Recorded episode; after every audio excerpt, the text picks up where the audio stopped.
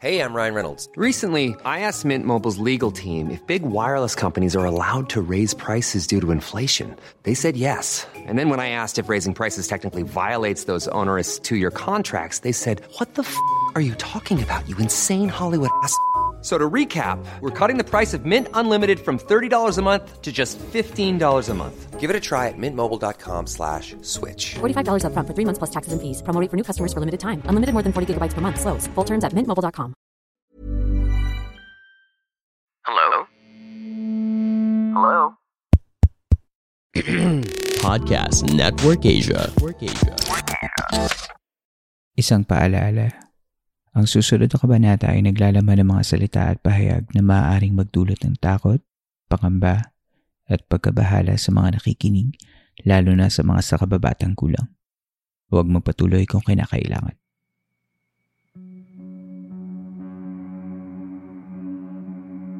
Ito ang mga kwentong bumuo ng ating nakaraan. Mga kwentong unang narinig sa mga liblib na lugar o sa mga pinakatagong bulong-bulungan. Dito ay pag-uusapan natin ang mga kwentong kababalaghan at misteryo na humala sa kultura, kasaysayan at kamalayan nating mga Pilipino.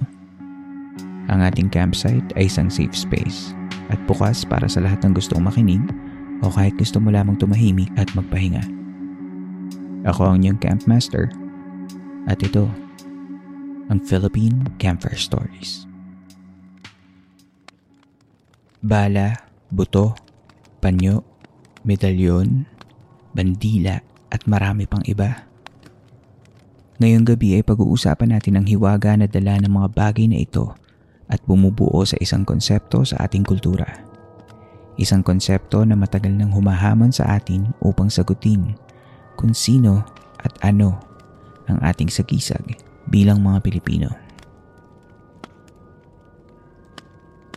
Noong taong 2018, inulunsad ng Museo ng K. Branly sa Paris ang isang exhibit na pinamagatang Anting-Anting, The Secret Soul of the Filipino.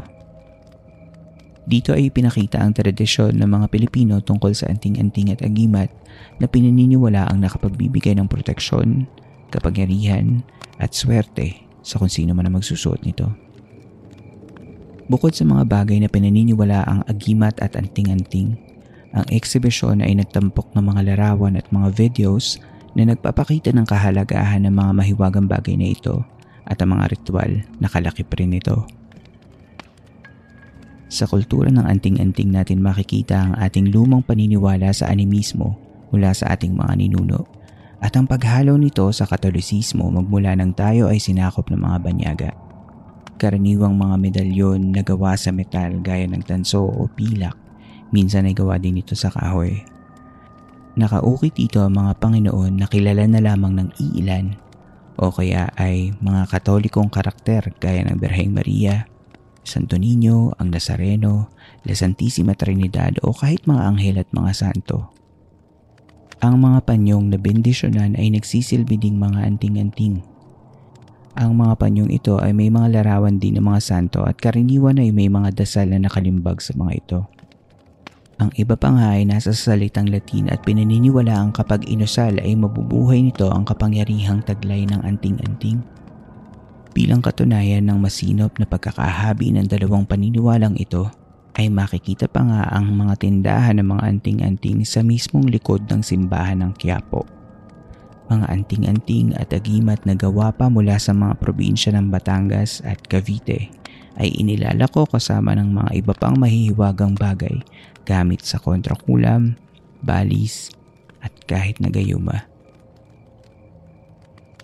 Ang anting-anting ay ang mga bagay na mula sa kalikasan o natural na makukuha mo sa mga paligid gaya ng buto sa halaman, mga bato o perlas, mga buto o parte ng mga hayop o kahit mga lumapag na mga bulalakaw.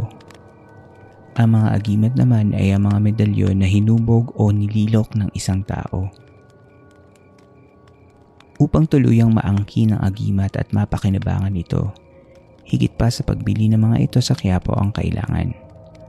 Ang mga tunay na deboto ay dumarayo pa sa bundok Banahaw para sa mas malakas na bisa ng anting-anting.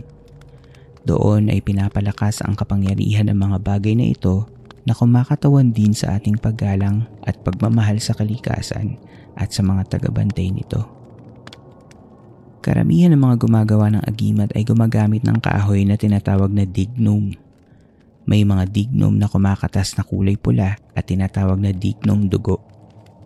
Ang dignum dugo ay ginagamit upang mapahaba ang buhay o bisa ng isang agimat. Ang dignum ay karaniwang inuukit upang maging krusipiho o maging estatwa ng santo. Para tuluyang magamit ang pangakong bisa ng agimat ay kailangan pumunta sa bundok Banahaw kailangan mo munang manalangin sa simbahan ng Dolores upang gabayan ka ng tanglaw sa iyong paglakbay habang nasa bundok. Sinasabing kailangan magtirik ng tatlong kandila para hindi ka gambalain ng mga hindi nakikita. Pagkatapos sa simbahan ng Dolores, ay kailangan mong pumunta sa mga bukal upang kumuha ng banal na tubig na siya namang maghuhugas ng iyong mga kasalanan. Pagkaraan mo sa mga bukal ay maaari ka nang pumunta sa kuweba ng presentahan.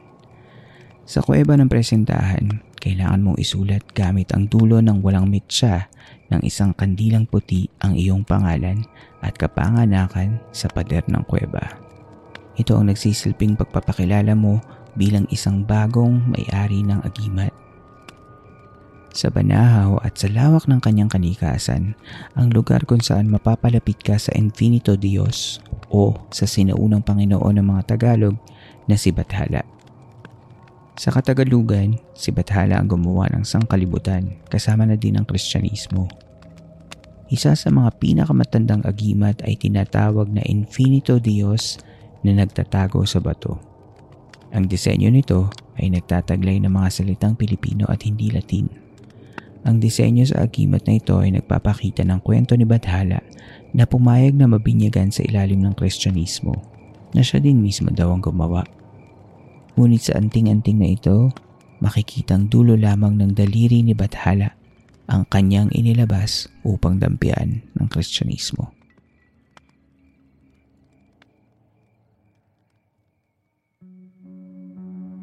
Sa ating pagbabalik, alamin natin ang iba pang mga kwento na nakaukit sa kasaysayan ng agimat at ng anting-anting.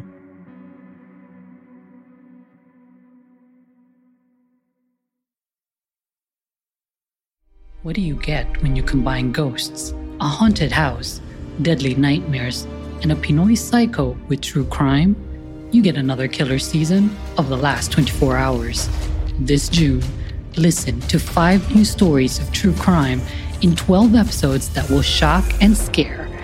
Available on Spotify, Apple Podcasts, and everywhere else you get your podcast fix.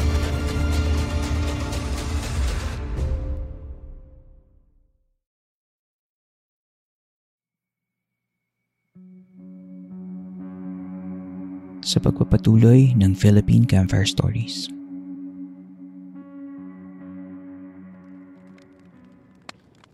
Sa lalim ng pagkakatanim ng paniniwala sa anting-anting at gagimat sa ating kultura, ay makikita din ito sa ilang kwento sa ating kasaysayan.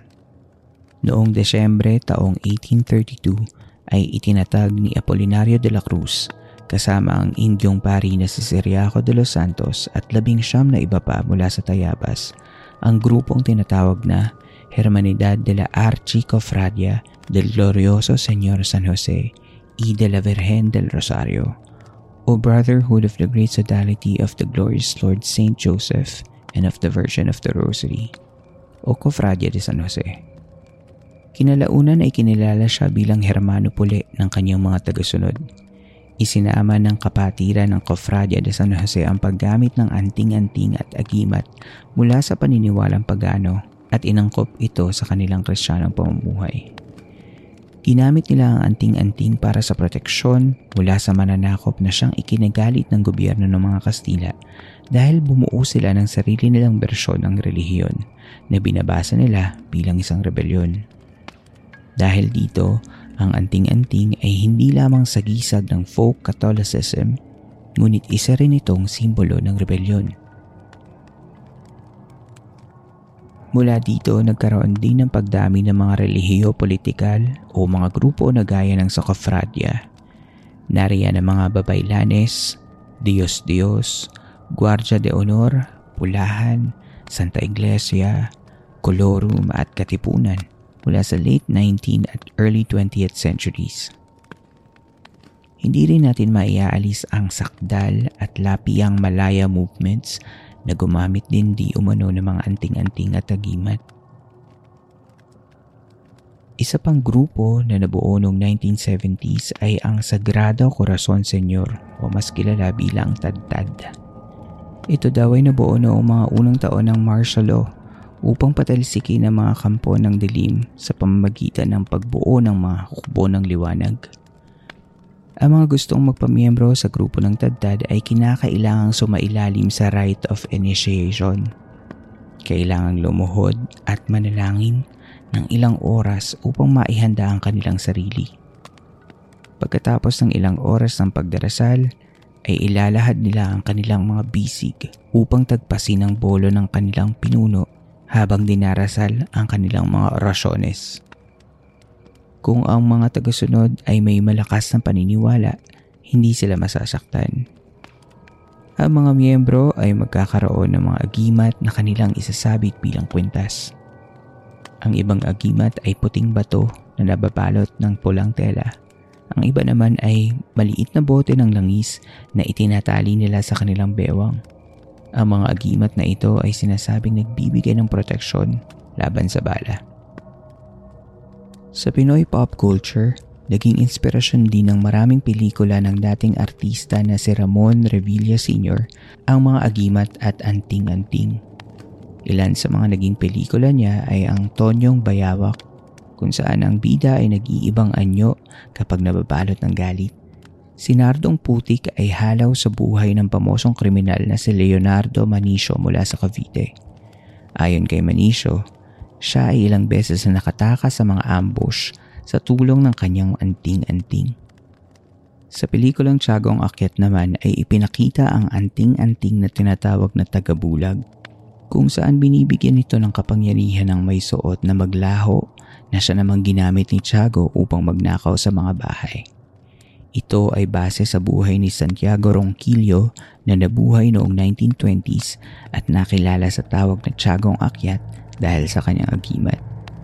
Sa TV series na The Adventures of Pedro Penduko noong taong 2006, nakuha ng binatang si Pedro ang kanyang kapangyarihan mula sa mutya. Ito ang nagsilbing agimat ni Pedro laban sa mga lamang lupa at sa mga kampo ng kadiliman. Noong bata ako, nakapanood ako ng isang black and white Tagalog film na nagpakita ng isang eksena kung saan nahulog ang mutya mula sa puso ng saging. Ibinigay ito ng isang duwende sa isang mortal na siyang nagbigay ng kapangyarihan sa bida. Sa kasamang palad, ay hindi ko na matandaan kung noong pelikulang ito. Napakarami pang pag-uusapan tungkol sa kultura ng agimat at anting-anting. Nariyan ang mga gayuma para mapaibig ang iyong sinisinta o ang pangil ng kidlat na nagbibigay ng lakas sa may suot nito. Ngunit bukod sa hiwaga, isa sa karaniwang tagpo ng mga kwento ng agimat ay laging mayroong hindi pagkakapantay-pantay ng kapangyarihan.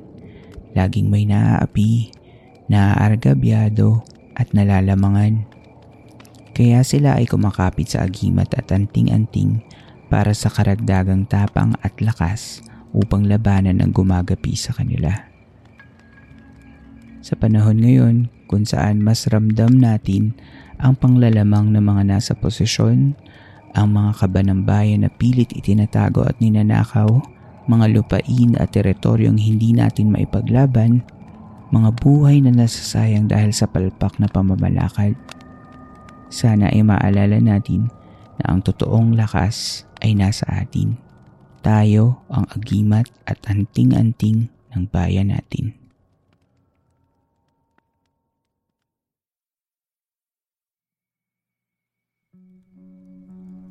Sa panahon ngayon, ang digital presence ay isa ng basic need sa mga virtual meetings, online school, at iba pang mga streaming activities. Di ba't maganda na alam mong secure ang data at information mo Virtual Private Networks or VPN gives you that layer protection kapag nagkoconnect ka sa mga Wi-Fi hotspots na hindi mo pinagkakatiwalaan.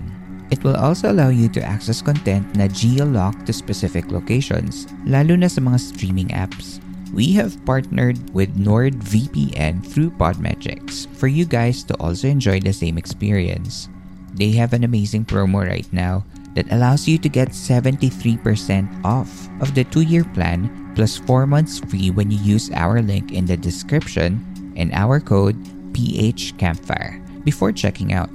They also offer a 30-day money-back guarantee. So, ano pang hinihintay nyo? Sign up na for a NordVPN account and visit nordvpn.com slash phcampfire now.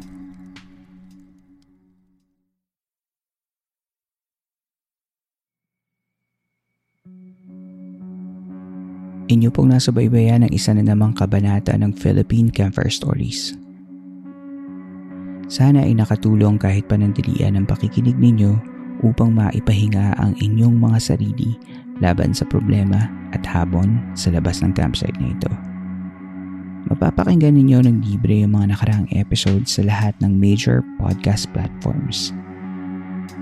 Kung nais ninyo maging parte ng podcast na ito, maaari kayong magbahagi sa ating campsite ng mga kwento kababalaghan o kahit mga kwento tungkol sa anting-anting at agimat.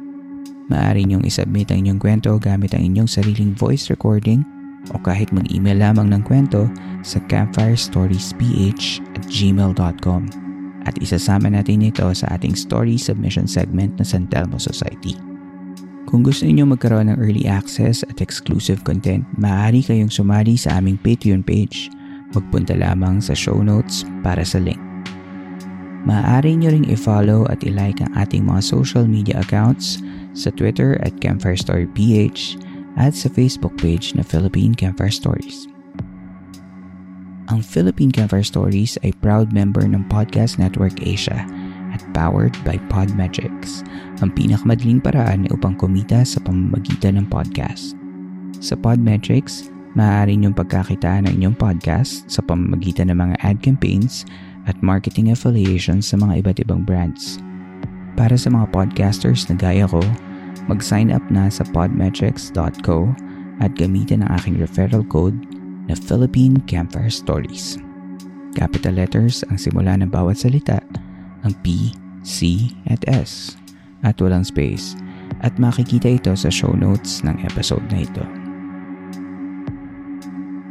Kung nais nyo makipag-collaborate para sa marketing ng aming programa, magtungo lamang sa advertiser.podmetrics.co at hayaan yung tulungan namin kayong maipahayag ang inyong mga produkto at serbisyo sa ating mga listeners.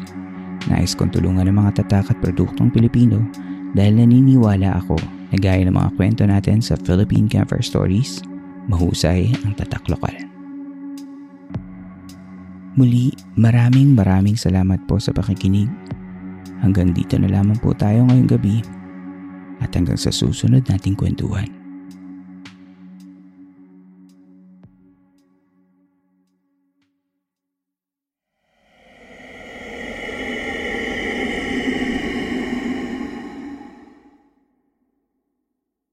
The views and opinions expressed by the podcast creators, hosts, and guests do not necessarily reflect the official policy and position of Podcast Network Asia. Any content provided by the people on the podcast are of their own opinion and are not intended to malign any religion, ethnic group, club, organization, company, individual, or anyone or anything.